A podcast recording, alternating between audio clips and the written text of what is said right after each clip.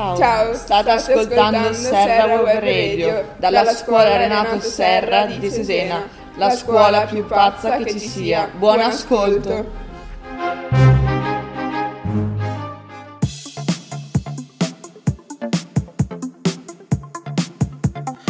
Ciao a tutti, io sono Simone da Serra Web Radio e oggi volevo portarvi Il giorno di Giuseppe Parini.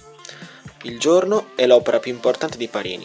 Inizialmente aveva progettato tre poemi separati, il mattino, il mezzogiorno e la sera, ma nel corso degli anni il poeta decise di scindere la sera in vespro e notte e di revisionare anche le prime due parti. Così facendo il mezzogiorno diventò il meriggio e così nacque il giorno che era appunto l'unione di mattino, meriggio, vespro e notte.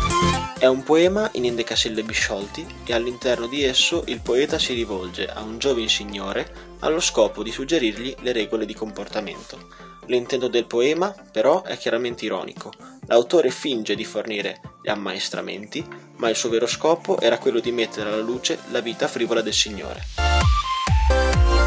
All'interno del poema si notano le differenze tra le prime due parti e le ultime due.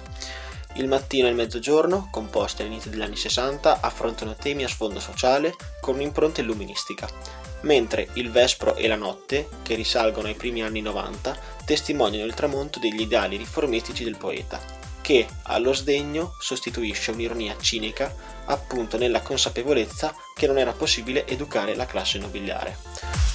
All'interno del giorno, Parini inoltre sviluppa continui contrasti non solo sulle differenze sociali, ma anche sul passato e presente. Infatti, gli antenati del giovane signore si erano impegnati nel pianificare un miglioramento delle condizioni di vita dell'intera società, e quindi era una nobiltà attiva e onesta, mentre ai tempi di Parini l'aristocrazia era l'esatto opposto. Detto questo, vi ringrazio per l'ascolto e vi saluto.